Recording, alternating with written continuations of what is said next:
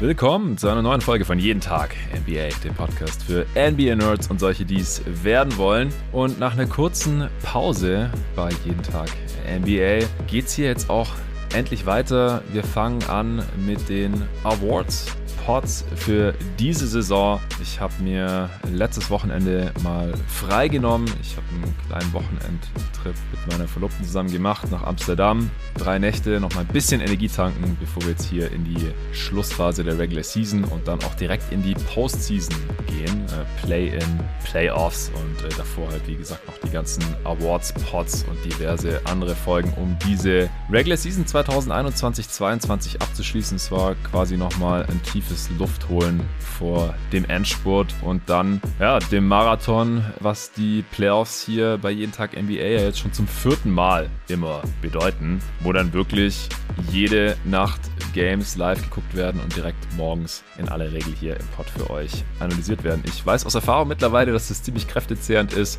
und stelle mich da dann die Wochen vorher immer schon mal so mental und auch körperlich drauf ein. Und äh, deswegen gab es eben nach der Sneaker Draft mit kicks.com Ende letzter Woche übers Wochenende keine Aufnahmen. Da habe ich wirklich mal zwei Tage lang den ganzen Samstag und den ganzen Sonntag so gut wie nichts gearbeitet. Jetzt fast gesagt nichts gearbeitet, aber es gab so ein bisschen Feedback und Austausch mit Kicks dann nach der Sneaker Draft noch. Und so ganz hundertprozentig abschalten kann man so schnell dann sowieso nicht. Aber ich habe mal eben keinen Podcast vorbereitet, keine Spiele geschaut. Ja, doch tatsächlich. Doch, bisschen, bisschen äh, March Madness habe ich geschaut. Miami, wie sie gegen Kansas verloren haben, habe ich kurz reingeschaut. Aber kein NBA Basketball und natürlich auch kein Podcast aufgenommen. Montag dann wieder zurückgefahren, im Zug gearbeitet, diverse Sachen organisiert und vorbereitet. Die äh, Podcast-Planung für die nächsten Tage und Wochen steht schon, äh, weil wenn das nicht bis ins kleinste Detail durchgeplant ist, dann äh, funktioniert das erfahrungsgemäß auch nicht. Ich habe jetzt hier diverse Gäste genervt über die letzten Tage. Aber der Plan steht soweit. Ich habe mega Bock drauf. Am Dienstag äh, wollte ich eigentlich mit Arne was aufnehmen. Das äh, mussten wir leider kurzfristig ausfallen lassen. Dafür nehme ich nächste Woche dann zwei Folgen direkt mit Arne auf. Das wäre der Pod äh, mit Rob von Kicks.com gewesen zu einem sehr coolen Thema. Auch tatsächlich NBA, dann nicht nur Basketballschuhe. Aber den haben wir jetzt auf nächste Woche verschoben und heute hier am Mittwoch. Da nehmen wir zum Executive of the Year auf und das mache ich zusammen mit dem Luca Cella. Hey Luca. Hi Jonathan. Ja, traditionell habe ich den Pod immer mit dem Julian Lage gemacht, letztes Jahr auch schon. Ich habe nochmal reingehört. Der Julian ist mittlerweile leider raus aus der NBA-Analyse und deswegen hier auch leider kein Kandidat mehr für diesen Pod. Aber mit Luca haben wir hier, glaube ich, eine sehr würdige Nachfolge gefunden, weil so Teambuilding-Themen, äh, CBA, Cap, Nerdery, das alles zu bewerten, das ist ja eigentlich voll dein Ding, oder? ja, genau. Deswegen haben wir auch die ähm, jeden Tag NBA Fantasy Liga zusammen gemacht. Ja. Da geht's ja vor allem darum, Teambuilding, Trades, Contracts. Also ja, macht mir auf jeden Fall ziemlich viel Spaß, das ganze Thema. Ja, stimmt. Genau, da bist du ja der Manager Game Commissioner. Und wir werden jetzt hier äh, bewerten schon mal, denn es kann sich ja nichts mehr an den Rostern ändern. Die werden jetzt so in die Playoffs gehen. Und wir werden jetzt bewerten, was die GMs und Presidents of Basketball Operations ist ja teilweise nicht ganz so klar, wer da jetzt wirklich das letzte Wörtchen hat, beziehungsweise oft ist es dann wahrscheinlich der Teambesitzer. Wir bewerten einfach, was diese Front Offices der 30 Franchises hier getan haben in der letzten Offseason und dann natürlich auch noch im Verlauf dieser Regular Season, was Trades angeht, was Signings angeht. Und ich habe auch noch mal reingehört in den Pod eben mit Julian, den ich auch traditionell immer mit ihm zum Ende der Offseason aufgenommen hatte, so was waren da die Tops und Flops und da hat sich doch noch mal ein bisschen was getan. Ich hatte damals nur eins meiner Top drei Teams oder meiner Top drei Front Offices oder Executives, die ich heute hier stehen habe, schon überhaupt erwähnt. Also sind auch ein paar überraschend äh, gute Jobs jetzt dabei gewesen, die sich sogar zum Ende der letzten Offseason so noch nicht wirklich abgezeichnet hatten. Aber es ist ein relativ breites Feld dann, wie ich finde. Also ich hatte hier bestimmt fünf, sechs, sieben Kandidaten für diese Top 3. Ich fand es dann auch gar nicht so einfach, mich am Ende festzulegen, aber ich habe es geschafft. Ich habe eine Top 3. Wir werden dann sicherlich noch über ein paar Honorable Mentions sprechen oder diskutieren. Wir werden den besten Move dieser Saison küren und dann am Ende auch noch ein bisschen äh, kritisieren, selbstverständlich, äh, welche Moves, welches Front Offices wir jetzt in dieser Saison nicht so toll fanden. Äh, die Kollegen vom Dunked On Pod, die nennen das immer den Not Executive of the Year. Ich finde das ein bisschen eine weirde Bezeichnung. Das machen wir nicht. Aber wir quatschen auf jeden Fall am Ende noch drüber. Soll ein knackiger Pod werden, nicht allzu ausladend, deswegen hier auch eine extra Folge. Wir nehmen das ja bei den Awards Updates hier bei jeden Tag NBA immer raus. Den Executive of the Year, es macht nicht so viel Sinn, da mehrmals pro Saison drüber zu sprechen, sondern wir betrachten jetzt das äh, Gesamtkunstwerk. Und ich bin sehr gespannt. Letztes Jahr haben wir einfach auf Platz 1 angefangen und ich würde sagen, das machen wir jetzt auch wieder. Aber zuerst, dass du nochmal ein, zwei Sätze vielleicht sagen, Luca, wie es dir ergangen ist hier bei der Vorbereitung zu diesem Pod. Ja, ich fand es auch nicht so leicht, jetzt sofort die Top 3 Front Offices zu finden, dann halt den Executive of the Year zu küren. Ähm, es liegt, glaube ich, aber einfach an dem Award. Der ist ein bisschen komisch, finde ich, weil man baut ja kein Team in einer Saison. Das ist ja normalerweise mhm. ein Prozess. Gerade wenn man dann ein Championship-Team baut. Natürlich gibt's irgendwie Beispiele wie vielleicht die Lakers vor drei Saisons, da holt man LeBron. Ähm, Jahr später AD per Trade, dann ist man vielleicht innerhalb von einer Saison plötzlich Champion oder hat halt ein Championship Kader gebaut, aber im Normalfall dauert es ja ein bisschen. Gerade wenn man die mhm. Spieler gedraftet hat, ähm, da muss man halt die passenden Rollenspieler drumherum finden. Und das ähm, geht halt einfach nicht innerhalb von einem Jahr. Deswegen habe ich mir auch nochmal angeschaut, wer den Award die letzten fünf Jahre gewonnen hat, um einfach mal zu schauen, was da wahrscheinlich so die Kriterien halt dann im echten Leben sind. Und ähm, ja. ist, glaube ich, schon ganz gut erkennbar, in welche Richtung das geht. Also letztes Jahr hat halt James Jones den Award gewonnen. Die Suns haben Chris Paul oder für Chris Paul getradet im Sommer, sind dann in die Finals eingezogen. Das Jahr davor haben die Clippers Kawhi und PG gesigned, dann hat Lawrence Frank den Award gewonnen. Mhm. 18, 19 ist Janis MVP geworden, die Bucks waren Erster im Osten, 60 Spiele gewonnen, dann ist John Horst geworden. Ja. Das Jahr davor Harden MVP geworden, die Rockets Erster im Westen gewesen, 65 Spiele, ähm, dann ist Daryl Morey der Executive of the Year geworden und vor fünf Jahren hat Bob Myers Kevin Durant gesigned, die Warriors haben 67 Spiele gewonnen und er ist dann halt hat diesen Award bekommen. Deswegen bin ich dann auch so ein bisschen in die Richtung gegangen, weil ich glaube, es gab hier dieses Jahr schon so ein paar Executives, die jetzt nicht um den Titel mitspielen werden mit ihren Teams, die aber einige gute Moves gemacht haben. Also sei es jetzt Trades oder halt in der Offseason gute Signings. Aber da ist halt irgendwie schwierig zu bewerten oder die jetzt dann wirklich in die, in die Top 3 zu packen, weil ich glaube, bei diesem Award macht es dann irgendwie schon Sinn zu schauen, welcher GM hat jetzt sein Team oder hat für sein Team die Championship-Chancen jetzt erhöht, deutlich erhöht oder zumindest die Chancen erhöht mit seinen Transactions, dass man halt einen tiefen Playoff-Run schafft und deswegen sind in meinen Top 3 eigentlich auch nur Contender beziehungsweise Fringe-Contender drin. Oh, okay.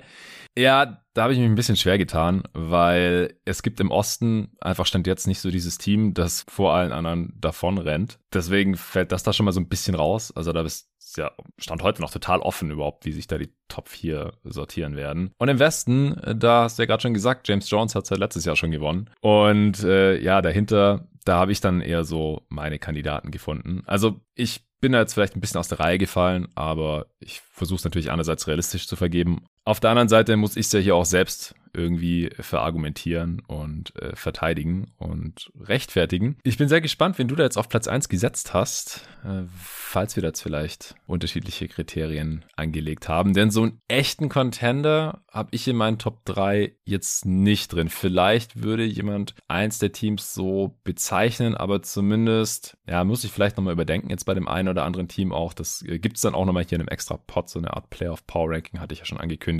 Kurz vor Start äh, der Playoffs habe ich heute auch schon einen Termin angesetzt äh, mit dem guten Nico Gorni zusammen.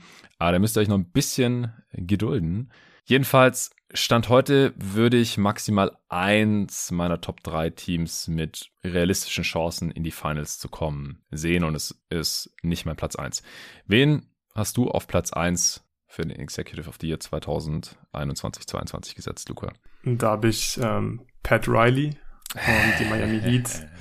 Dann habe ich auf Platz 1. Ja, dadurch, dass ich jetzt, wie gesagt, halt geschaut habe, welcher Executive hat halt mit den Moves, die er jetzt in diesem Jahr gemacht hat, für sein Team die Championship-Chancen am meisten erhöht, habe ich halt Riley auf 1, dann hat halt mit Laurie einen sehr, sehr guten Spieler gesigned im Sommer, der vor allem halt in den Playoffs ähm, extrem wichtig werden könnte. Man hat da viele Möglichkeiten.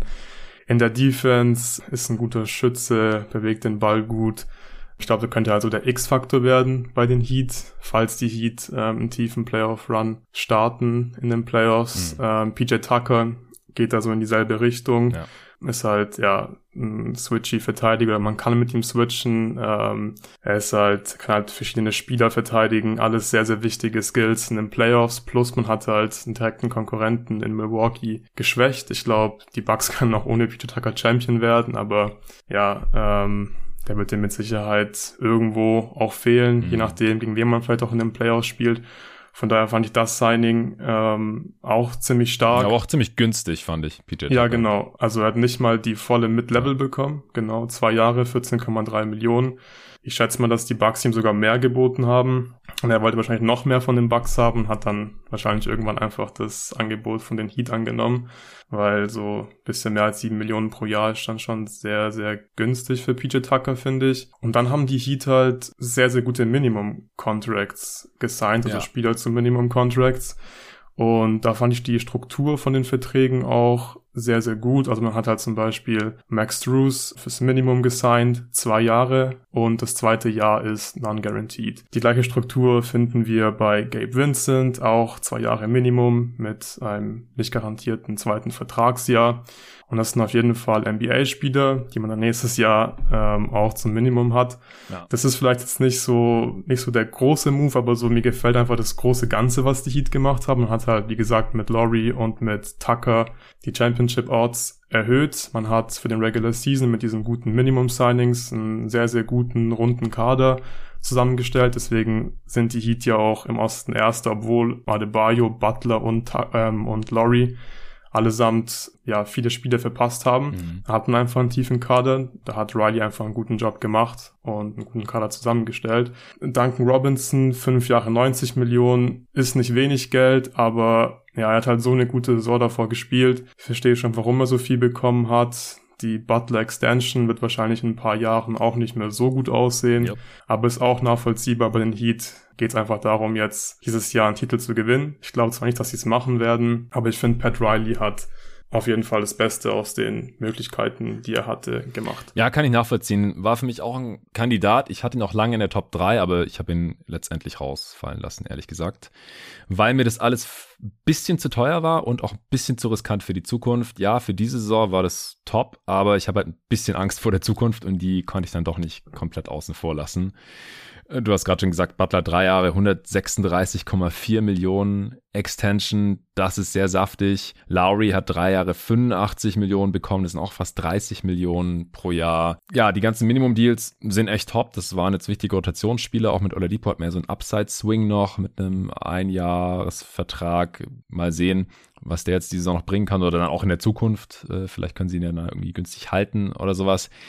Aber insgesamt, ja, war es für mich dann nicht auf dem Niveau der anderen drei. Also vielleicht von der Upside her ja, weil sie könnten in die Finals kommen. Sie sind für mich ein Contender. Sie können den Titel gewinnen, sonst wären sie kein Contender. Keine Frage. Aber sie waren jetzt, wie gesagt, nicht so dominant wie andere Executive of the Years der letzten Jahre, deren Teams, die du vorhin ja schon hier schon aufgezählt hast. Denn die Heat haben stand jetzt 48 Siege, können vielleicht noch so die 50 Siege knacken, können so auch noch auf Platz 1 im Osten landen, aber es ist halt nicht annähernd irgendwie Richtung 60 Siege plus oder sowas, ist nicht das dominante Team im Osten hier. Und die könnten halt auch noch easy auf Platz 3 oder 4 fallen, wenn es dumm läuft. Denn sie haben stand jetzt ein Sieg mehr als die Bucks, einen mehr als die Celtics und eine Niederlage weniger und zwei mehr als die Sixers und eine Niederlage weniger. Von daher, auf der einen Seite ist dieses Team nicht ganz auf diesem Level. Auf der anderen Seite war es halt, wie gesagt, relativ teuer. Butler und Lowry sind relativ alt. Robinson diesen Vertrag vielleicht nicht ganz wert. Und wie groß dann der Impact? Also ich bin ja total beeindruckt von der Spielentwicklungsarbeit der Miami Heat. Das ist natürlich auch viel Coaching dann. Aber auch für den Coaching-Staff ist ja das Front Office letztendlich äh, zuständig. Irgendwann haben die die ja alle angestellt. Und das finde ich wirklich super. Gabe Vincent, Max Truss, Omar Yurtseven, auch Cody Martin, dass die alle so eine Rolle spielen würden, das hätte vor der Saison wahrscheinlich niemand erwartet. Ich hatte sie vor der Saison auch bei den Top-Off-Seasons dabei, aber auch nicht ganz oben, eben aus diesen genannten Gründen, weil mir das halt alles ein bisschen eine Spur zu riskant, eine Spur Zu teuer war Caleb Martin, ist übrigens der andere Martin Twin Cody spielt in Charlotte. Ich verwechsel die immer. Ja, das ist alles ziemlich cool gelaufen auf jeden Fall, aber bei mir hat es jetzt nicht ganz für die Top 3 gereicht. Ja, also ich fühle mich jetzt auch nicht so super wohl mit den Heat auf Platz 1, aber ich finde es halt generell schwierig, da jetzt einen klaren Platz 1 zu finden. Ich glaube, es wäre wirklich sinnvoller, wenn man diesen Award vielleicht alle fünf Jahre oder so vergeben würde, weil dann würde man wirklich sehen, ja. welcher GM halt ähm, ja einfach das beste Team zusammengestellt hat. Mhm. Weil, wie gesagt, es gibt jetzt zwar kein dominantes Team im Osten, aber im Westen fallen die Suns halt auch raus, weil letztes Jahr hat James Jones den Award schon gewonnen. Ja. Und die Suns haben dieses Jahr eigentlich auch nichts mehr gemacht. Das ah, die haben schon ein bisschen was gemacht äh, mit dem McGee-Signing, dann noch Biombo mega ja, klar, also gute und Tory Craig Trade und so. Aber ja, ich, ich habe ihn jetzt auch überhaupt nicht in Betracht gezogen für diesen Award. Also das Team wurde ja. einfach im vorigen Jahr schon gebaut und er hat ihn gerade erst gewonnen. Ja. ja. Also ich war mir am Ende dann doch relativ sicher mit den Memphis mhm. Grizzlies, mhm. Zach Kleiman und Jason Wexler auf Platz 1 bei mir. Einfach weil ich mir nochmal vor Augen geführt habe, so wie man diese Offseason bewertet hat, und zwar schon als sehr gut. Allerdings halt vor dem Hintergrund, ja, die forcieren jetzt hier nicht irgendwelche kurzsichtigen Win-Now-Trades, weil sie hier mal in die Playoffs gekommen sind und einen Sieg gegen Utah Jazz in der ersten Runde geholt haben, sondern die haben eigentlich so Retool-Moves gemacht, so nochmal einen Schritt zurückgehen für die Zukunft, besser aufstellen, nochmal irgendwie ein Talent äh, reinholen, äh, nochmal ein paar Picks und auf einmal holen die halt über 50 Siege, haben sie jetzt schon und sind safe auf Platz zwei im Westen. Und das liegt nicht nur an Ja Morants unfassbarer Saison und dass er, werden wir in einem Part besprechen, aber wahrscheinlich den Most Improved Player Award gewinnen sollte, sondern sie sind halt auch ohne ihn so stark und so tief und natürlich auch sehr gut gecoacht. Aber der Adams Trade, der war top. Ja, man hat nach oben getradet in der Draft, um dann Zaya Williams äh, draften zu können an 10. Gleichzeitig mit Adams den ja, besser passenden Spieler im Vergleich mit Valanciunas aufgenommen, der wirklich eine super Saison spielt, die Liga in Offensivrebounds anführt, da mit seinen smarten Pässen super in die Offense reinpasst und, und diese langen Outlet-Pässe spielen kann, ähm, natürlich in der Defense auch hilft. Das war auf jeden Fall schon mal ein super, super Trade und der galt letzten Sommer eigentlich nicht so wirklich als Win-Now-Move. Und im Endeffekt war es halt irgendwie trotzdem. Also das war wirklich eine, eine heftig gute Offseason, was Asset Management angeht. Und man ist trotzdem noch sehr viel besser geworden. Und halt nicht super abhängig vom Superstar. Und deswegen sind äh, Zach Kleiman und Jason Wexler hier meine Executives of the Year. Wahrscheinlich wird es Kleiman im Endeffekt bekommen. Er ist der GM, Wexler ist der President of Fastball Operations. Manchmal gilt dann der eine als der Entscheidungsträger, manchmal der andere. Aber ich meine, dass bei Memphis öfter Kleiman genannt wird. Was hältst du davon? Ja, finde ich einen sehr, sehr interessanten und echt auch einen ziemlich coolen Pick. Aber ich habe die Grizzlies jetzt gar nicht in Betracht gezogen oder Zach Kleiman für diesen Award, weil ich finde, die Grizzlies haben halt über die letzten Jahre so einen verdammt guten Job gemacht. Also die haben ja vor allem auch die ganzen Spieler ja selber gedraftet, also Bane, Clark, Moran, Jaron Jackson Jr. Ja. Also man hat in der Draft schon einen super Job gemacht. Dann, wie du schon gesagt hast, Asset Management einfach im Prinzip perfekt gewesen die letzten Jahre. Und mir hat halt einfach diese Saison so dieser eine Move gefehlt, der da jetzt irgendwie so raussticht. Das passt halt, finde ich, einfach so super ins Bild, was Memphis die letzten Jahre macht. Man macht einfach alles richtig, man entwickelt dieses Team langsam, wird aber trotzdem jedes ja. Jahr besser. Man hat einen super Coach, einen Taylor Jenkins, verpflichtet. Ähm, aber mir ist da jetzt schwer gefallen, so diesen Case zu machen, dass jetzt Zach Kleinman dieses Jahr den Executive of the Year gewinnt, weil einfach nicht diese eine Transaction da war, die da jetzt für mich so raussteht oder die so, ja, phänomenal jetzt irgendwie war. Ist vielleicht das Laurie-Signing jetzt auch nicht gewesen oder Tucker-Signing. Mhm aber ist dann halt irgendwie doch mehr, finde ich, als halt ein Trade für Steven Adams und dann halt im Draft ein paar Spots äh, hochzuklettern. Aber ich sehe schon, warum du den Grizzlies oder Zach Kleiman jetzt hier auf Platz eins hast. Ähm, machen aber halt, finde ich, seit Jahren einfach einen guten Job. Deswegen habe ich es jetzt nicht in Betracht gezogen, weil mir schwer gefallen wäre zu begründen mit den Transactions, die sie jetzt dieses Jahr gemacht haben. Ja, der Case ist auch nicht super einfach. Wie gesagt, es ist im Endeffekt dieser Adams Trade. Ich kann gerade nochmal sagen, war ein Three-Team-Trade mit den äh, Pelicans und Hornets. Also sie haben Jonas Valanciunas abgegeben nach New Orleans, genauso wie der Pick aus dem Trey Murphy wurde äh, der Second Rounder aus dem Brandon Boston Jr. wurde, der dann irgendwie bei den Clippers gelandet ist. Und äh, sie haben ja noch Eric Bledsoe zurückbekommen, den sie natürlich auch nicht behalten haben. Also sie haben halt auch immer wieder irgendwelche Wets im Team äh, kurzzeitig gehabt, wo sich aber dann aktiv dagegen entschieden haben, wie Eric Bledsoe, was im Nachhinein gut war. Äh, Rondo hatten sie auch kurz auf der Gehaltsliste, gegen den sie sich dann auch äh, entschieden haben.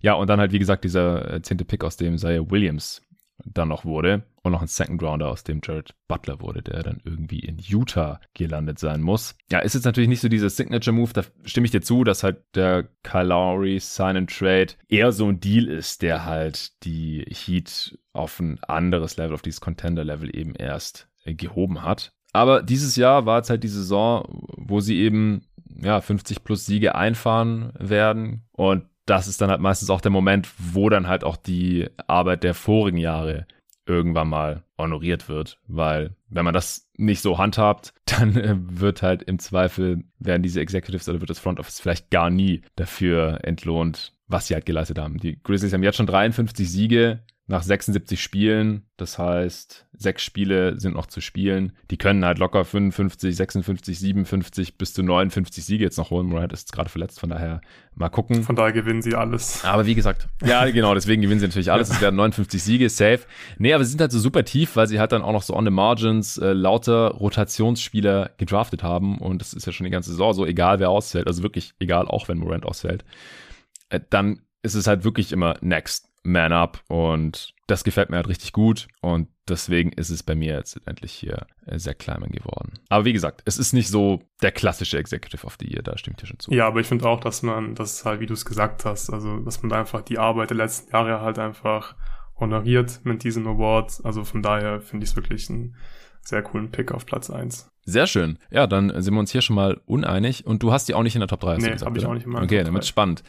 Du musstest zuerst deinen Platz 1 enthüllen, deswegen fange ich jetzt mit Platz 2 an. Da habe ich wieder ein Team, das kein Contender ist. Also auch hier nochmal, ich halte Memphis ehrlich gesagt nicht für einen Contender, aus verschiedenen Gründen, die ich hier im Pod auch schon ein paar Mal genannt habe. Ich werde es dann aber, wenn es wirklich auf die Playoffs zugeht, nochmal hier genauer ausführen. Und die Chicago Bulls, die habe ich auch nicht als Contender. Das liegt aber auch daran, dass sie äh, gerade einfach nicht komplett sind und es wahrscheinlich leider auch nicht mehr werden, weil Lonzo Ball, eins ihrer großen äh, Signings, der kam ja per Sign and Trade in der letzten Offseason, wahrscheinlich diese Saison nicht mehr wirklich fit werden wird. Sie hatten jetzt wirklich Verletzungspech, aber sie waren ein sehr gutes Regular Season Team, gerade zu Beginn. Da haben sie wirklich alle Erwartungen übertroffen, selbst noch Arnes Erwartungen übertroffen. Ja, jetzt zum Ende der Regular Season, da sieht man einfach, wie wichtig Lonzo Ball und natürlich auch Caruso, der jetzt endlich wieder zurück ist, für die Defense waren. Die ist ein bisschen ins Bodenlose äh, gekracht. Aber DeMar DeRozan, der spielt eine wirklich sehr, sehr, sehr starke Saison. Auch besser als jeder gedacht hätte, jetzt hier noch auf seine alten Tage seinen wahrscheinlich besten Ball spielt. Der kam per Sign and Trade, den ich immer noch für sehr teuer halte, aber im Nachhinein war es einfach ein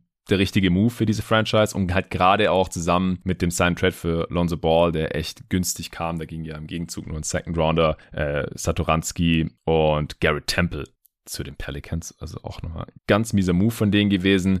Sie haben Caruso den Lakers äh, weggeschnappt für 37 Millionen über vier Jahre. Also dieses Team hat einfach den nächsten Schritt gemacht mit diesen Moves.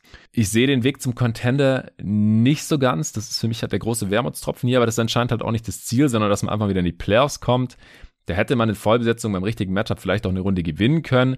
Und ich sehe halt vor allem den Weg zum Contender nicht, weil man halt keine Assets mehr hat wegen des Vucevic-Trades, den ich immer noch nicht für gut halte. Aber der kam halt vor dieser Saison. Deswegen will ich sie da jetzt auch nicht zu sehr abstrafen. Der war ja schon zur Deadline äh, in der Saison 2021 gewesen. Ich habe den damals relativ hart kritisiert, weil man halt zwei Firsts abgegeben hat. Äh, Wendell Carter Jr., Alpha Rook Amino aufnehmen musste und so weiter und so fort.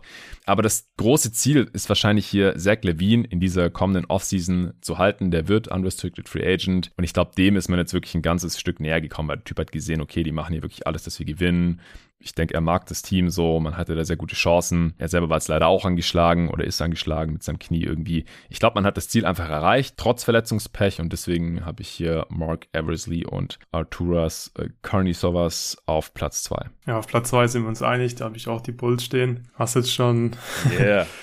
eigentlich fast alles gesagt. Ja, Kani Shovas hat jetzt aus den Bulls ein sehr, sehr gutes Regular Season Team gemacht in relativ kurzer Zeit, hat dafür aber auch ja. ziemlich viel bezahlt. Also wird insgesamt sind es drei First-Round-Picks für Vucevic und äh, DeRozan plus Wendell Carter und natürlich noch Salary-Filler. Ist schon ziemlich happig, finde ich. Das Lonzo Ball-Signing fand ich wirklich sehr, sehr gut. Also ich verstehe bis heute nicht, warum die Pelicans ja. Lonzo Ball ziehen lassen haben. War Restricted Free Agent und die Bulls haben ihn halt für Satoransky Temple und einen Second-Round-Pick bekommen. Das ist ein sehr, sehr starker Deal gewesen für die Bulls. Ja, das Problem ist halt, ich glaube nicht, dass man dieses Team wirklich zu einem Contender machen kann in den nächsten Jahren. Man ist nicht flexibel, was die Picks angeht. Man ist auch einfach jetzt mit diesem Kern, der ist schon relativ alt, defensiv anfällig. Der Rosen hat in den Playoffs immer seine Schwierigkeiten gehabt. Da bin ich sehr, sehr gespannt, wie das dieses Jahr aussehen wird. Mhm. Aber sie haben halt einfach viele spektakuläre, also in Anführungszeichen spektakuläre Signings gehabt. Ball, Caruso, The Rosen in einem Sommer verpflichtet.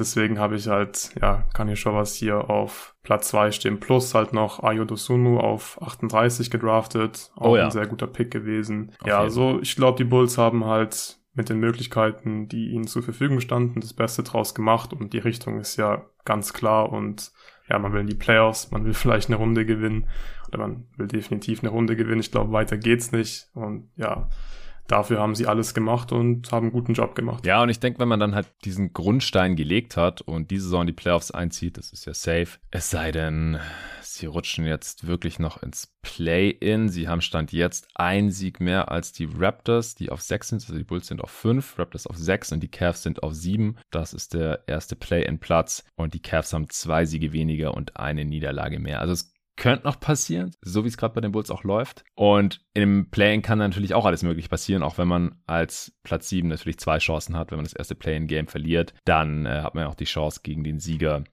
von Platz 9 gegen Platz 10 zu gewinnen. Aber das sind entweder die Hornets oder die Hawks, die dann vielleicht auch in der Form stärker sein könnten als die Bulls. Wenn die dann nicht in den Playoffs landen, das wäre natürlich großes Pech, aber ich glaube, das, das wäre dann auch eher der aktuellen äh, Verletzungssituation geschuldet oder dass man jetzt auch, einfach überhaupt nicht mehr eingespielt ist zum ungünstigsten Zeitpunkt in der Saison. Also wenn man jetzt hier noch komplett die Postseason verpasst, dann würde das trotzdem dem Job von Eversley und kann ich schon was keinen Abbruch tun. Ich glaube, nächste Saison wenn man dann auf jeden Fall wieder ein Playoff-Team, denn der Kern bleibt jetzt erstmal so zusammen, konnte sich jetzt nie so richtig einzocken. Äh, wenn man Levine dann halten kann im Sommer, dann äh, Vucevic ist nächste Saison noch da und DeRozan noch zwei Saisons, dann könnte man ja auch nochmal retoolen, dann um Ball, Caruso, Levine, Patrick Williams, Duzumu, eventuell Kobe White. Also man ist jetzt hier auch nicht irgendwie die nächsten vier, fünf Jahre an irgendwelche alten Dudes gebunden, die safe irgendwann überbezahlt sein werden. So ist es auch nicht. Und die Bulls oder Chicago ist ja auch ein attraktiver Standort, eine Traditionsfranchise natürlich seit Michael Jordan auch ein großer Markt und ich kann mir einfach vorstellen, dass man hier das Image der Franchise wieder aufpoliert hat mit diesen Moves und dann halt auch einfach wieder eine attraktivere Franchise wird für die Fans, aber auch für andere Spieler, die dann vielleicht Bock haben, da mit äh, Levine und den anderen jüngeren Spielern nochmal zusammen zu zocken. Ja, soll ich so mit meinem Platz 3 weitermachen? Ja, gerne, heraus. Ähm, auf Platz 3 habe ich Daryl Morey und die 76er stehen. Also die Habe ich auch vier. Habe ich auch vier. Ja. Also ich habe auch einen anderen ja. Platz 3. Aber ich, ich kann es sehen, ich habe da lange überlegt. Ja. Äh, mach gerne den Case. Ja, die Offseason war ziemlich unspektakulär, war natürlich von dem ganzen Ben Simmons Drama mhm. geprägt. Aber auch da hat Murray, finde ich, schon das ein oder andere gute Signing gemacht. Ich finde äh, George Niang Finde ich äh, überragend. Für ja. zwei Jahre 6,7 Millionen haben da einen Teil ihrer Mid-Level dafür benutzt, um ihn zu sein. Passt da super rein, passt äh, perfekt neben Embiid, nimmt viele Dreier, trifft diese auch sehr gut. Ähm, soll auch ein sehr guter Locker-Room-Guy sein. Also das Signing gefällt mir sehr gut. Klar, dadurch sind sie jetzt kein Contender geworden, aber ist einfach ein perfekter Rollenspieler, finde ich. Ähm, das Drummond-Signing fand ich auch ein bisschen komisch, nachdem er ja in der Vergangenheit mit Embiid das ein oder andere Mal aneinander geraten ist. Ähm, hat aber ja, eine super Rolle da ausgefüllt als Backup-Center. Da hatten die Sixers in den letzten Jahren ja oft Schwierigkeiten. Den hat man dann auch im James Harden, Ben Simmons Trade an die Nets getradet. Die haben ihn wahrscheinlich auch gevalued. Ähm, von ja. daher war das ein gutes Signing im Endeffekt. Man hat Danny Green resigned, das zweite Jahr von seinem zwei Jahres 20 Millionen Deal ist nicht garantiert, von daher ist man da auch kein Risiko eingegangen. Korkmaz wurde verlängert, drei Jahre 15 Millionen, also 5 Millionen pro Jahr, ist für einen Shooter auch völlig okay, auch wenn er jetzt ähm, einen schwierigen Stretch hatte und auch aus der Rotation jetzt zwischenzeitlich komplett rausgeflogen ist. Aber ja, wie gesagt, die Offseason fand ich sehr, sehr solide und dann kam natürlich der James Harden Trade und da wurde ja die ganze Saison drüber spekuliert, was macht Daryl Morey, wen holen die Sixers. Zwischenzeitlich sah es ja wirklich irgendwie so aus, als müsste man sich halt mit einem Paket um ja vielleicht Fringe All-Stars oder gute Rollenspieler zufrieden geben und Daryl Morey hat ja immer betont, dass er Ben Simmons halt nur für einen für einen Star traden wird der dann die äh, Chancen auf den Titel für die Sixers halt signifikant erhöhen wird. Ich weiß nicht, ob wirklich alle Leute daran gedacht haben, dass er das noch hinbekommen wird. Und dann war es dann irgendwann soweit, dass James Harden Brooklyn verlassen wollte und ja, Daryl Murray hat dann diesen Deal eingefädelt und hat da allen wieder mal bewiesen, dass er halt ein verdammt guter GM oder President of Basketball Operations ist. Ja. Natürlich hat man auch einfach Glück gebraucht. Wenn Harden zufrieden gewesen wäre in Brooklyn, dann hätte es diesen Deal nicht gegeben. Aber er war einfach nicht mehr zufrieden in Brooklyn. Er wollte raus, er wollte zu den 76ers.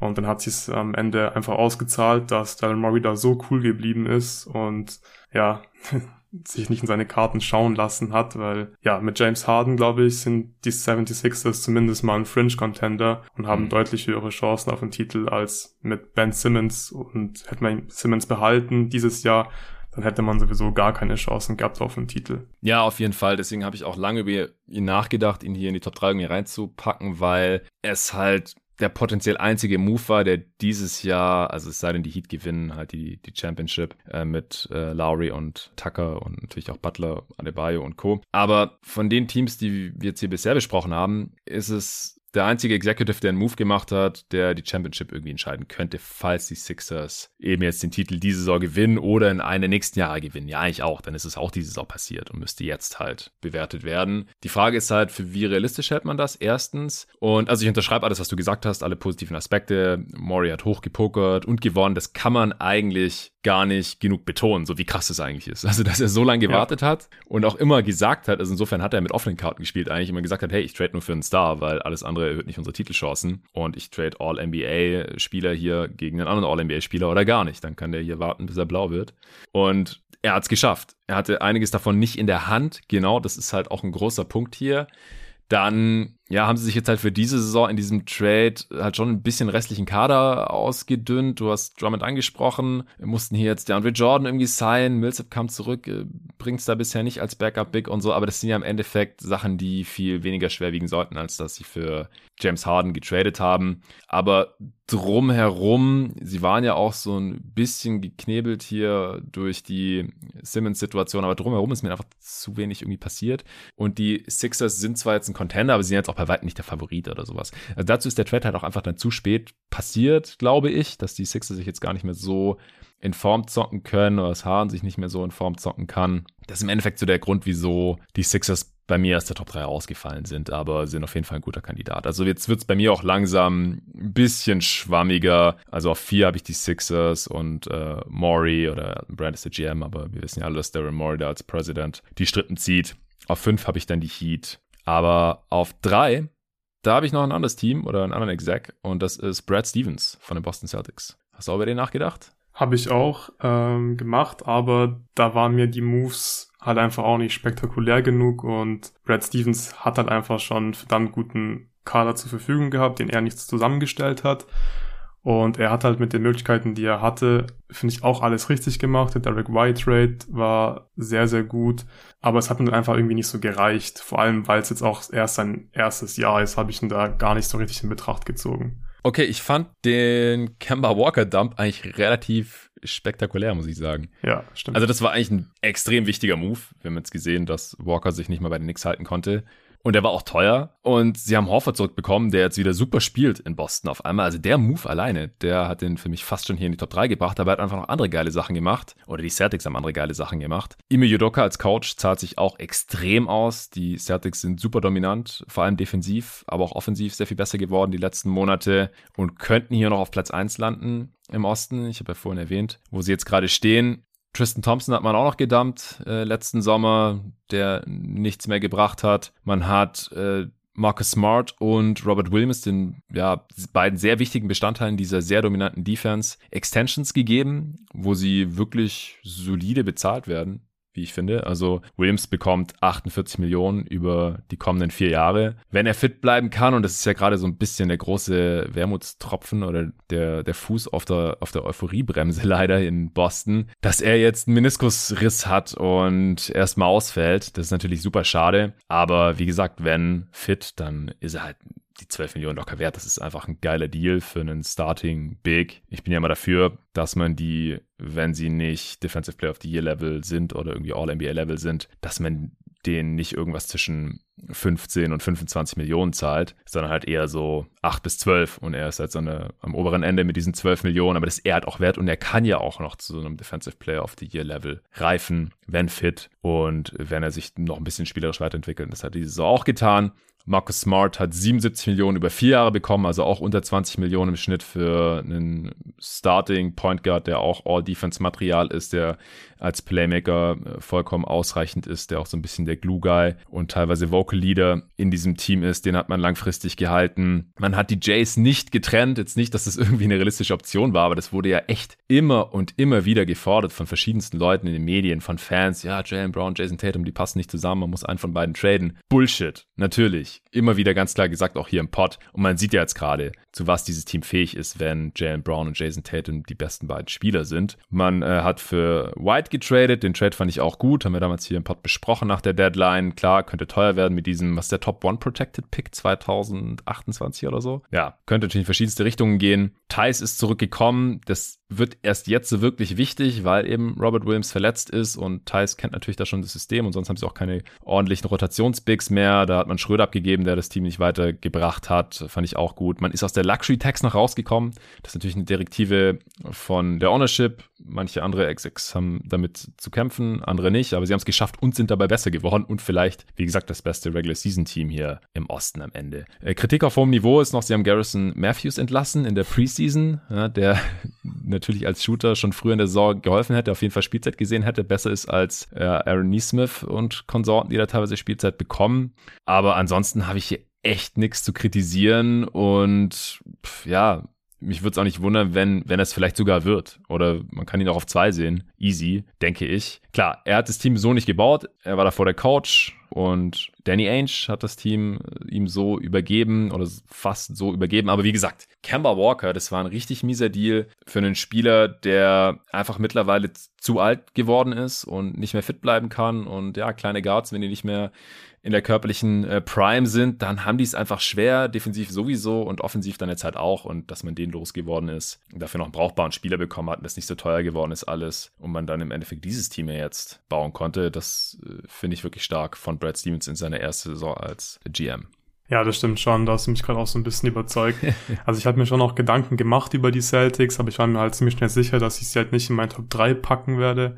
Aber die Moves waren wirklich sehr, sehr gut. Also wie du gesagt hast, Camber Dump, White Trade, äh, eigentlich auch alles richtig gemacht. Man kann ihm da jetzt nichts vorwerfen, äh, haben gute Chancen im Playoffs weit zu kommen. Siehst du die Celtics als Contender eigentlich? Nein, ich sehe sie nicht als Contender. Aber ich glaube, je nachdem, wie der Bracket dann für sie aussieht, würde es mich nicht überraschen, wenn, die in, wenn sie in die Conference Finals kommen würden. Ja, ich denke auch, dass sie vielleicht sogar in die Finals kommen könnten. Aber ich sehe sie auch nicht so wirklich als Contender. Ja. Deswegen habe ich das vorhin hier auch so formuliert. Jetzt mit den Grizzlies, Bulls und Celtics bei mir die Top 3 für diesen Award. Philly, ja, ist Contender. Wie gesagt, habe ich auf 4, Miami auch auf 5. Und ja, so habe ich alle Teams in den Top 5, die du in den Top 3 hast. Hast du jetzt noch ein Team in den Top 5, das wir noch gar nicht besprochen haben? Ich habe nicht mehr gerankt, also nach Platz 3, aber ich habe mm. mir die Clippers auch ein bisschen genauer angeschaut, mm. weil ich finde die Off-Season und auch die In-Season Trades waren sehr interessant und die haben mir ja. ziemlich gut gefallen. Also hat schon damit angefangen, dass man äh, Nicola Batum halten konnte im Sommer und ja, hat ihn für zwei Jahre und 6,5 Millionen gesigned vor der, also vor der Free Agency. Glaube ich, dachte man halt, dass Batum halt irgendwo die volle Mid-Level äh, bekommen wird oder bei den Clippers halt die Mini-Mid-Level, die Taxpayer-Mid-Level unterschreiben wird, wenn die Clippers Glück haben. Und am Ende haben sie die Non-Bird-Rights genutzt, um ihn zu resignen. Ist halt ein sehr guter Move, ähm, um den Kader so auszurunden, auch für nächste, so dass man Batum noch hat, dass halt ja. direkt zwei Jahre waren. Ja, ich glaube, war nicht schlecht. Dann hat man Terence Mann extended, zwei Jahre 22 Millionen, auch ein solider Move gewesen. Kawhi Leonard hat resigned, 3 plus 1 176 Millionen. Ich bin nicht der größte Reggie Jackson Fan, aber auch sein, sein Vertrag ist, glaube ich, in Ordnung. Zwei Jahre 21,6 Millionen. Und dann hat man an der Draft auch einiges gemacht. Man hat Keon Johnson an 21 gedraftet. Man hat einen ähm, Second Round Pick, ich glaube 2024 und den 25er Pick getradet für Keon Johnson. Dann hat man noch Brandon Boston gedraftet, Jason Preston gedraftet. Alles für Future Second Round Picks und Cash. Fand ich auch mhm. solide Moves, dass man sich da noch ein paar, paar, Talente reinholt. Gerade in der Saison, wo Kawhi ausfällt, hat auf jeden Fall Sinn gemacht. Man hat, ähm, man hat Rondo und Beverly getradet ja. für Eric Bledsoe. Und ja, den Trade fand ich dann einfach ziemlich stark, dass man dann Eric Bledsoe und Justice Winslow mit Keon Johnson nach Portland schicken konnte für Norman Powell und Robert Covington. Klar, Paul jetzt auch leider schon raus für die Saison, aber der Trade, der ist, glaube ich, für nächste Saison richtig stark. Also, dass man dann halt einen fitten Kawhi wahrscheinlich nächstes Jahr hat, Paul George und dann Paul Covington, äh, Nick Batum. Also man hat einfach gefühlt finde ich, alle Flügelrollenspieler in der gesamten NBA. Mhm. Und ich fand einfach so die Richtung halt einfach gut, die sie eingeschlagen haben dieses Jahr. Man wusste, man wird wahrscheinlich nicht äh, contenten können, weil Kawhi nicht rechtzeitig zurückkommen wird, aber man hat trotzdem dieses Team dieses Jahr schon für nächstes Jahr verbessert. Plus man hat ein, zwei interessante junge Spieler in der Draft verpflichten können. Von daher fand ich, ja, die, diese Sorte Clippers sehr gut in der Hinsicht. Und man hat Ibaka noch nach Milwaukee getradet für Hood und Ogilvy. Das war dann einfach so ein bisschen so ein Salary Dump, dass die Taxbill da nicht, nicht zu hoch wird, auch wenn es bei den Clippers wahrscheinlich relativ egal ist, wie hoch die im Endeffekt ist. Ja. Ja. Ja, und vielleicht auch cooler für Ibaka, weil er in Milwaukee vielleicht eine größere Rolle hat als bei den Clippers, die mit Hartenstein und äh, Subats einfach noch zwei fähige Bigs vor ihm haben und noch Smallball spielen wollen. Von daher denke ich, dass es auch eine Rolle gespielt hat. Ogile haben die Clippers ja zwischenzeitlich entlassen, weil sie Amir Coffee konvertiert haben vom Two-Way-Deal zu einem normalen NBA-Deal und dafür haben sie einen Roster-Spot gebraucht.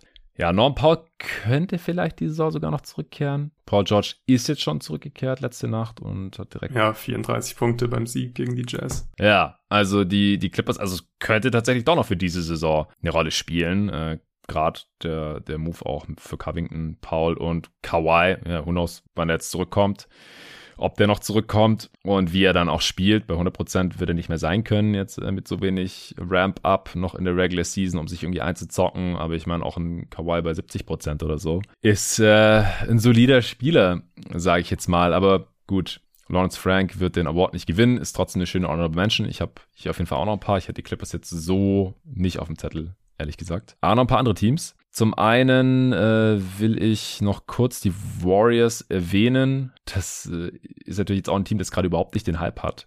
Aber gerade zu Beginn der Saison habe ich mich mit meinem Lob für die Offseason der Warriors in äh, besagten äh, Pod noch im letzten Sommer schon bestätigt gefühlt. Mit diesen ganzen Veteran-Signings, gerade so Otto Porter Jr., auch Andre Godala, der jetzt natürlich viel verletzt war. Die Curry-Extension darf man natürlich auch nicht vergessen. Klar, der wird mal irgendwann teuer, dann äh, mit 36 verdient er irgendwie 60 Millionen oder sowas in den Dreh. Aber am Anfang der Saison hat er ja auch gezockt wie, wie ein junger Gott und war MVP-Favorit und die Warriors waren äh, Contender und alles klar. Jetzt mit der aktuellen Verletzung von Curry, Fußverletzung und ja, Clay sieht noch nicht so ganz hundertprozentig fit aus oder ist noch nicht wieder der alte. Draymond hat super lang gefehlt, defensiv extrem gefehlt und offensiv auch. Und dadurch sind die Warriors jetzt halt leider so ein bisschen abgestürzt und könnten sogar noch von Platz 3 abrutschen und ja, gelten mittlerweile auch äh, bei weitem nicht mehr irgendwie als Favorit oder sowas. Ich denke, wenn die wieder alle irgendwie fit sind in den Playoffs, das halt echt nicht so super wahrscheinlich ist, meiner Meinung nach, dass die mal alle drei gleichzeitig fit sind und ihren besten Ball diese Saison spielen, also Draymond, Clay und Curry.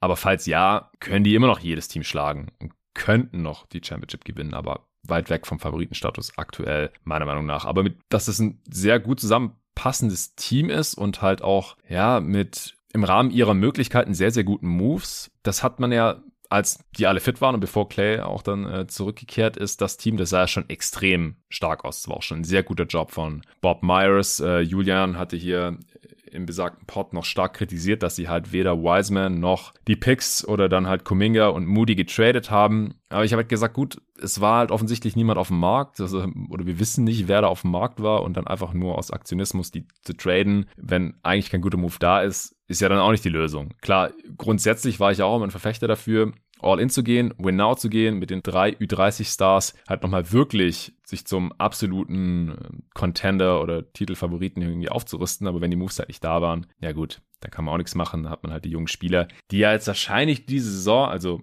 klar, Wiseman hat jetzt nicht gerade einen Wert gewonnen. Der ist jetzt auch endgültig out for season, wird nicht mehr zurückkommen. Hat dann diese Saison kein einziges Spiel gemacht. Das ist natürlich tragisch, außer ein paar Spiele in der G-League. Aber Kuminga vor allem und auch Moody, denke ich jetzt, haben jetzt auch diese Saison gar nicht so sehr an Wert verloren. Kann man dann vielleicht auch gucken, was in der Offseason noch möglich ist. Die wollte ich hier noch erwähnt haben. Ja, ich glaube, dass äh, Kuminga, also vor allem Kuminga auch in den Playoffs in gewissen Serien und Matchups dann eine Rolle spielen kann. Also von daher finde ich jetzt rückblickend die Picks auch mhm. ziemlich stark. Moody hat mir auch schon vor Draft ganz gut gefallen. Hat ja auch schon mal, glaube ich, 31 Punkte so gemacht, als Curry, Clay, Draymond gefehlt haben. Also Flash ist gezeigt. Mhm. Ähm, ja, ich finde, die Warriors haben auch wirklich eine gute Offseason äh, hingelegt. Ja, ich glaube, kommt man jetzt nicht mehr so wirklich drauf, weil halt ja ihr Stern wirklich äh, leider schon sehr gelitten hat, jetzt vor allem in diesem Kalenderjahr und jetzt aktuell natürlich auch ohne Curry. Hast du noch eine Honorable Mention? Ich habe noch so zwei, drei. Ja, ich habe auch noch zwei Teams hier auf meiner Liste stehen, aber die waren jetzt nie ernsthaft im Rennen für die Top 3. Ich finde, die Pacers haben yes, gute In-Season-Trades gemacht. Also Halliburton zu bekommen für Sabonis, Lamp und Holiday und ein 2023 Second Round Pick ist schon verdammt gut. Man hat auch noch Buddy Hield im Trade bekommen. Der spielt seit dem Trade auch ziemlich stark im Basketball ja. bei den Pacers. Ja, es macht, also es ist halt einfach fast schon No-Brainer gewesen, diesen Deal zu machen. Man wird jünger. Sabonis ist, glaube ich, alt, fünf, fünf Jahre älter als Halliburton, glaube ich. Mhm. Äh, man hat hier einfach einen Baustein für die Zukunft gewonnen, plus Hield also ja, ich glaube, viel mehr hätte man für Sabonis nicht bekommen können.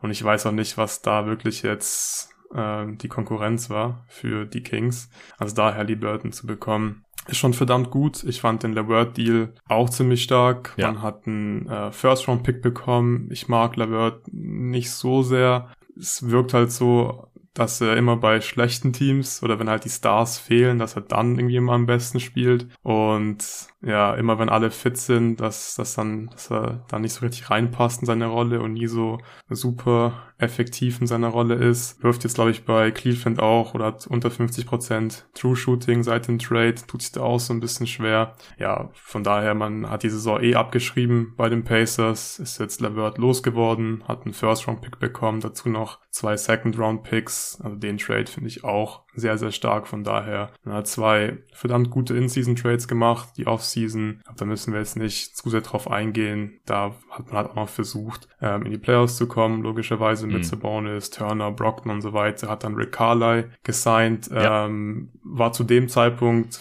finde ich ein sehr cooles, ein sehr gutes Signing. Mhm. Ähm, dann ist die Saison halt ziemlich schlecht in die falsche Richtung gegangen. Duarte an 13, auch so ein bisschen umstritten, weil er halt schon gefühlt 35 ist, aber ist ein solider Spieler. der Logic Pick all time. Ja.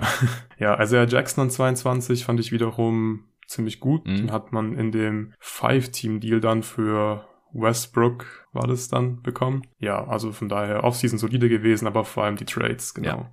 in der Saison haben sie jetzt hier für mich so ein bisschen in die Consideration gebracht. Ja, ich habe gerade nochmal gecheckt, also Sabonis ist vier Jahre älter Vier, als ja. Halliburton. Ja. Tyrese ist gerade 22 geworden und Sabonis wird jetzt 26. Ja, also du hast eigentlich alle Gründe schon genannt. Ich fand die Offseason auch solide und auch, dass man halt Tory Craig so ein zwei Jahre 10 Millionen Deal gegeben hat. Das war halt, entweder man hätte den selber gebrauchen können, dann wenn man in die Playoffs gekommen wäre, so ein Wing-Defender, der einen offenen Dreier treffen kann, oder man kann halt jederzeit traden und bekommt was zurück. Und in dem Fall haben sie jetzt Jalen Smith zurückbekommen, der halt auch in Indiana sehr viel mehr Sinn macht, als jetzt bei einem Contender wie Phoenix, die noch andere Bigs zur Verfügung haben, die besser sind.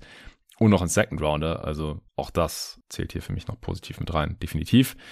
Äh, ich habe noch die Spurs hier drin, die ähnlich wie die Pacers auch den, den Rebuild hier sehr erfolgreich eingeleitet haben mit verschiedensten Moves. Ich fand den DeRozan Sign and Trade war einer der besseren Deals letzten Sommer, weil sie einfach auch wahrscheinlich ohne jetzt großartig viel Konkurrenz zu haben, den Bulls da echt noch das Maximum rausgeleiert haben. Klar, die haben auch totes Gehalt aufgenommen, damit Amino und so.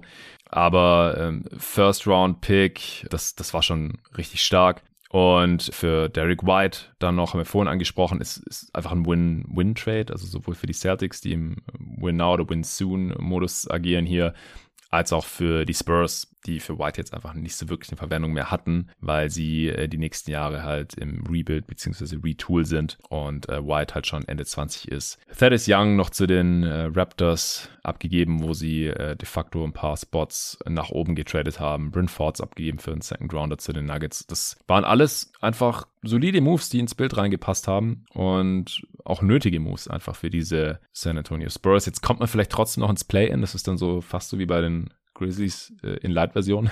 Nur, dass sie halt noch keinen John Morant im Team haben, sondern halt in Anführungsstrichen nur DeJounte Murray, der dies ja auch zum All-Star avanciert ist, aber halt nicht dieses äh, Superstar-Talent ist und auch schon deutlich älter ist natürlich als Morant. Und das wäre jetzt wahrscheinlich eher hier das Ziel des Front Offices, dass man einen höheren Pick bekommt, einen Lottery-Pick bekommt, als jetzt hier noch irgendwie die Lakers zu überholen auf den letzten Metern und dann noch ins Play-In zu kommen. Also man hat dann trotzdem einen Lottery-Pick, weil man zu den schlechtesten 14 Teams gehört. Von daher ist es dann auch nicht so super tragisch, aber je höher die Lottery-Odds sind, desto besser ist es eigentlich für so ein Team in der Situation. Aber es zeigt halt auch, dass die jetzt noch im Team vorhandenen, relativ jungen Spieler, die ja die ganze Spielzeit bekommen, einfach auch schon was drauf haben. Und natürlich sind sie auch von Greg Popovich gecoacht, der neulich den All-Time-Rekord für die meisten Siege eines Headcoaches in der NBA eingefahren hat. Ja, ich finde es ein bisschen überfällig, dass die, dass die Spurs den Rebuild jetzt oder den Retool so richtig eingeleitet haben. Total, Bin ja. froh, dass sie es jetzt gemacht haben. Ja, waren auch alles solide Moves. Bisschen überfällig, wie gesagt, finde ich. Aber ja, verstehe, warum du da drauf hast auf deiner Liste. Ja, hast du jetzt noch ein Team? Ich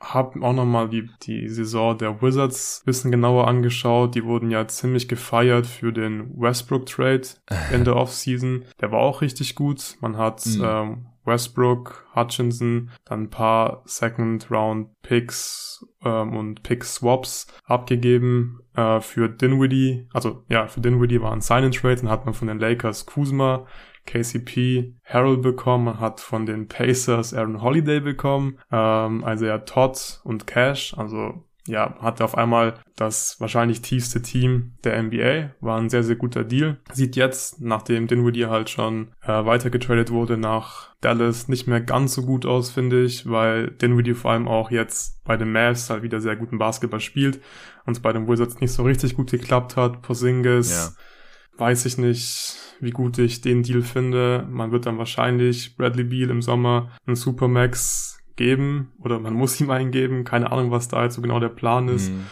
Von daher gefällt mir die Richtung halt nicht so richtig gut, beziehungsweise ich kenne da nicht so eine klare Richtung. Man hat dann Harold zum Beispiel auch schon direkt wieder abgegeben zur Trade Deadline und es war im Prinzip halt ein Salary Dump. Von daher sieht ja dieser Westbrook Trade nicht mehr ganz so gut aus. Ja. Aber klar, dass man für Westbrook halt noch so viel Gegenwert bekommen hat, ist nicht schlecht. Deswegen habe ich sie hier auch noch auf meiner Liste draufstehen. Ja. ja, kann ich nachvollziehen. Ich habe nicht über sie nachgedacht, weil ich gerade auch nicht so genau weiß, wo dieses Team steht. Und Ja. ja, sie waren vielleicht das tiefste Team der NBA, aber halt auf einem nicht so hohen Niveau. Also man wusste einfach nicht so genau, okay, wer startet da jetzt, weil ja die Starter dann halt vielleicht auch nicht so viel besser sind als die Backups dahinter. Und sie hatten einen geilen Start, aber das war auch alles nicht so nachhaltig bei Beal. Eine ganz miese Saison. Kann das Front Office natürlich jetzt auch nicht unbedingt was dafür. Und ja, mal sehen, wie der Porzingis-Stil dann äh, nächste Saison oder die, die kommenden Jahre ja noch für sie aussieht. Ich bin mir da nicht so ganz sicher, deswegen habe ich nicht über sie nachgedacht, aber ich habe noch über die Toronto Raptors nachgedacht. Masai Ujiri, also sie haben Lowry abgegeben im äh, Sign and Trade und da noch was dafür zurückbekommen, was bei Free Agents natürlich immer schön ist, vor allem nachdem sie sich jetzt zur Trade Deadline dagegen entschieden hatten, ihn wegzutraden, war das natürlich auch relativ riskant. Als riskant wurde auch angesehen, Scotty Barnes an 4 zu draften, was bisher auch sehr gut aussieht. Ist natürlich noch sehr früh, um das zu evaluieren. Das kann natürlich passieren, dass im Endeffekt, was ich, Jalen Sachs oder so oder Franz Wagner eine sehr viel bessere NBA-Karriere gehabt haben werden als äh, Scotty Barnes. Aber Stand jetzt sieht es auch sehr gut aus. Also relativ ballsy alles, aber die Raptors überraschen auch vor allem mich positiv. Ich hätte nicht gedacht, dass die ja irgendwie aus dem Play-In noch rauskommen könnten. Stand jetzt, wie gesagt, auf Platz 6 und ein Team, das in den Playoffs auch unangenehm sein wird und das halt auch Widrigkeiten zum Trotz, wie das Jakam den Saisonstart verpasst hat. Äh, Van Vliet ist zum All-Star auch avanciert und so, also wollte ich hier auf jeden Fall auch noch erwähnt haben. Ja, völlig nachvollziehbar. War ein sehr, sehr mutiger Move, glaube ich, Barnes in drei zu ziehen, hatte man so nicht erwartet. Und ich glaube, ja, das wird sich langfristig auf jeden Fall auszahlen. Yes. Okay, ich denke, wir werden jetzt noch kurz explizit raushauen, welche wir für die besten und eventuell auch schlechtesten Moves dieser Saison halten und äh, welche Teams natürlich auch bei diesen schlechtesten da beteiligt waren. Es ist hier und da wahrscheinlich schon ein bisschen angedeutet worden. Erst der beste Move. Was war für dich der beste Trade äh, und oder das beste Signing? Also beste Trade war für mich der Harden Simmons Trade. Wir haben, also aus genannten Gründen, wir haben vorhin schon drüber gesprochen. Für die Sixers. Murray hat, genau, für die Sixers. Also man hat äh, lange gewartet. Es war nicht so ganz klar, wen man für Simmons bekommen kann. Dann ist Harden auf den Markt bekommen und man wurde einfach dafür belohnt, dass man so mutig war und Simmons halt nicht in der Offseason sofort getradet hat.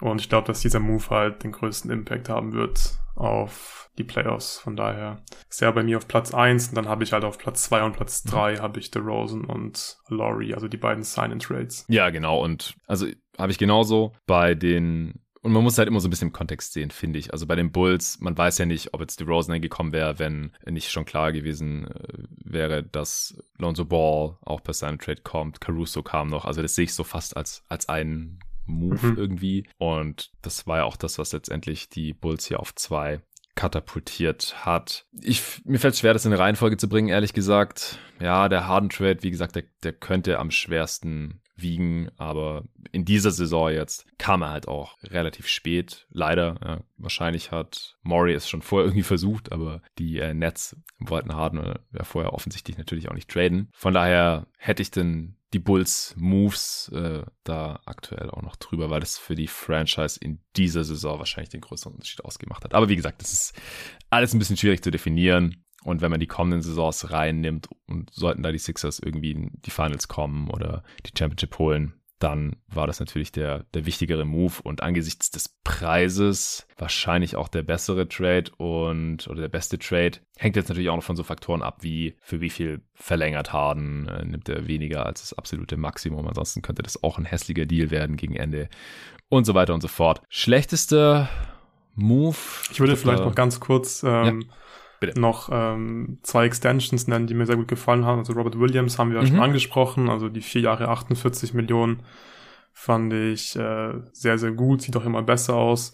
Und Jaron Jackson Jr.'s Extension gefällt mir auch sehr gut. Der hat vier Jahre 104 Millionen bekommen. Mhm. Und das mhm. Interessante in seinem Deal ist, dass äh, die Salary declining ist, also bekommt jedes Jahr dann äh, weniger Gehalt und bekommt im letzten Jahr von seinem Vierjahresvertrag dann nur noch 23,4 Millionen. Es könnte dann für die Grizzlies halt irgendwie auch ja relevant sein, dass man dann, wenn man, wenn äh, Jackson und Morant wirklich in ihre Prime kommen, dass man dann vielleicht noch ein bisschen mehr Flexibilität hat und 104 Millionen auch generell, glaube ich, also ein fairer Deal. Und mit dieser Struktur finde ich die, die Extension einfach sehr, sehr gut. Ja. Ja, hätte ich mal noch nennen sollen bei meinem Executive of the Year ja. für Zach Kleiman. Ja, war eine, eine starke Extension. Und bei Triple J hatte ich es auch halt vollkommen gerechtfertigt, dass er seine ja, 25 Millionen, 26 Millionen Shit verdient, weil er halt noch die Upside hat, äh, mehr als ein Rollenspieler zu sein und defensiv sich auch in dieser Saison sehr gut weiterentwickelt hat. Ja, kommen wir zur Kritik Ich glaube, da führt kein Weg an den Sacramento Kings vorbei. Sabonis Trade ja, war vielleicht der schlechteste Move der Saison. Es war auf jeden Fall sehr, sehr teuer, auch nicht so wirklich nachvollziehbar zu diesem Moment. Aber für mich ist es dieses Gesamtkonstrukt der Kings. Ich fand die letzte Offseason im Sommer schon echt schlecht. Davian Mitchell als achter Pick hat mir überhaupt nicht gefallen. Erstens mal, weil ich halt nicht so ganz die Upside sehe und sein Skillset finde ich so wertvoll halte. Ja, er ist ein geiler On-Ball-Defender, aber ansonsten kommt einfach nicht so super viel. Und im Prinzip, wenn man so will, könnte man argumentieren, dass halt dadurch, dass er dann der dritte junge Guard im Roster war, das so ein bisschen auf den Halliburton-Deal hinausgelaufen ist, damals schon. Und das macht den Pick halt noch schlechter. Dann die ganzen Bigs, die sie letzten Sommer im Kader versammelt haben, von denen im Endeffekt nur Rashawn Holmes richtig gut war, der jetzt übrigens auch, ich weiß nicht, ob von den Kings beurlaubt wurde oder auf jeden Fall halt out for personal reasons war. Und da gibt's wohl eine häusliche Gewaltgeschichte, die, wir wissen nicht, ob sie stimmt, aber die äh, News da, war echt relativ unschön. Dafür kann das Front Office natürlich nichts. Aber sie hatten halt so viele Bigs hinter Rashawn Holmes noch im Kader, was relativ unsinnig war. Dann, wie gesagt, diese ganzen jungen Guards, von denen maximal zwei gleichzeitig nebeneinander spielen können. Und dann halt zu wenig Wings, auch zu wenig Shooting im Kader, zu wenig Defense im Kader. Dann haben sie Luke Walton entlassen, aber unter Evan Gentry wurde es auch nicht wirklich besser. Und dann haben sie halt noch den wertvollsten ihrer drei jungen Guards für Domantas Bonus getradet und landen trotzdem auf 13 im Westen. Also es ist einfach eine katastrophale Saison, was Teambuilding angeht, was Asset Management angeht, was NBA Basketball angeht. Und deswegen für mich ganz klar, ja, der, der Not Executive of the Year, leider Monty McNair. Ich weiß nicht, wie viel Schuld er daran trägt, denn äh, wir wissen ja auch alle, dass in Sacramento Vivek Ranadive, der Besitzer, eben auch seine Finger im Spiel hat. Und äh, die GMs da auch in der Vergangenheit schon öfter mal überstimmt hat und jetzt ins Play-In will und nicht erst nächste Saison die Kings endlich wieder in die Postseason bringt, zum ersten Mal seit 2006. Aber es ist doch Quatsch. Also, dass man dann halt so schlechte Moves macht, das kann hier nicht ungestraft bleiben. Ja, ich habe die Kings auf meinem zweiten Platz, wenn man so will. Äh, ich finde, die Lakers haben noch schlechtere Moves gemacht. Das, also, ja, okay, also, fair. Also ich finde halt, ich finde halt, dass das wieder der Impact irgendwie größer war. Also man hat irgendwie mehr verloren, finde ich. Ähm, weil die Lakers, glaube ich, hätten schon um die Championship mitspielen können, wenn man einfach den Kader von letzter Saison zur Verfügung gehabt hätte. Natürlich hätten dann auch AD und LeBron fit sein müssen, aber so theoretisch mit dem Kader vom letzten Jahr, glaube ich, ähm, hätte man auf jeden Fall einen tiefen Playoff-Run starten können und es ist einfach jetzt ja völlig ausgeschlossen. Also ich würde es auch nicht überraschen, wenn die Lakers jetzt wirklich sagen, okay, scheiß drauf, ähm, LeBron und AD sind nicht fit, die bleiben jetzt raus für den Rest der Saison, wir werden jetzt äh, einfach Elfter und fertig und gucken, was wir dann in der Offseason machen. Ähm, hat einfach so viel abgegeben, man ist ja mit diesem Kader auch Champion geworden, also Kuzma, KCP, yeah die waren ja alle wichtige Bestandteile vom, von diesem Team, das die Championship gewonnen hat. Dann entscheidet man sich auch noch dafür, dass man Talon Horton Tucker behält, äh, den man ja anscheinend letztes Jahr nicht für Kyle Lowry traden wollte, was irgendwie schon schwierig ist, finde ich. Oh Gott, ja, ähm, stimmt. Und dann entscheidet ja. man sich für Talon Horton Tucker und gegen Caruso, wo irgendwie eigentlich irgendwie auch klar war, dass Caruso diesem Team mehr helfen kann, Champion zu werden. Ja, also ich finde, also eigentlich viel mehr kann man halt nicht falsch machen. Dann Kendrick Nunn gesigned, noch kein Spiel gemacht diese Saison. Also Malik Monk und Campbell Anthony sind eigentlich so die zwei einzigen guten Signings gewesen. Ja, man spielt halt in LA, LeBron spielt bei den Lakers. Ich weiß auch nicht, wie viel ich jetzt im Front Office da ja, zuschreiben will, dass man die zwei da bekommen hat. Ja, also ich finde einfach eine katastrophale Offseason, die, die Lakers da hingelegt haben. Ich fand halt die Minimum-Signings, die waren noch okay, was man da so rausbekommen hat. Ich fand auch Dwight Howard okay als Minimum und auch DJ Augustin jetzt noch als Buyout und so. Aber das ist ja alles sehr viel unwichtiger als der große Trade und das war der mhm. Westbrook-Trade. Ja, du hast recht. Bei den Kings geht's halt nur um darum, ob sie mal wieder in die Playoffs kommen oder nicht. Und sie haben jetzt halt, wie gesagt, aus meiner Sicht den wertvollsten ihrer drei Guards abgegeben und das wird sie noch auf Jahre hin verfolgen, weil er noch im Rookie-Contract war und dann hätte man ja äh, Restricted Rights gehabt und hätte einfach matchen können er wäre restricted gewesen und man hätte einfach Matching Rights gehabt und so weiter und so fort. Aber du hast recht, bei den Lakers ging es ja eigentlich um eine Championship und ich hatte sie ja sogar noch im Januar, als ich über die Contender im Westen gesprochen habe, noch da drin. ja, also natürlich waren sie letzten Sommer Contender und auch in der Preview, ja, dass das irgendwie schwierig wird und wieder die Lineups werden würden, das wussten Julius und ich da auch noch nicht so genau, aber man hatte sie natürlich als Contender und wahrscheinlich auch als Team mit Heimvorteil, auf jeden Fall nicht als Play-in-Team. Und jetzt schaffen sie vielleicht noch nicht mal das, was sich LeBron im Spiel gegen die Pelicans äh, verletzt hat, ist umgeknickt. Und dann haben sie das Spiel noch verloren, wo sie schon mit 23 vorne waren. Und ja, hat jetzt nicht gespielt gegen die Mavs. Das, das ist einfach eine absolute Katastrophensaison, aber es hatte auch viel mit Verletzungen zu tun. AD hat total enttäuscht. Den hatte ich noch als Defensive Player of the Year Kandidat nochmal, weil ich gedacht habe, wenn die wieder irgendwie in den Top 10 Defense werden, dann liegt es an AD und dann hat er da einen guten Case.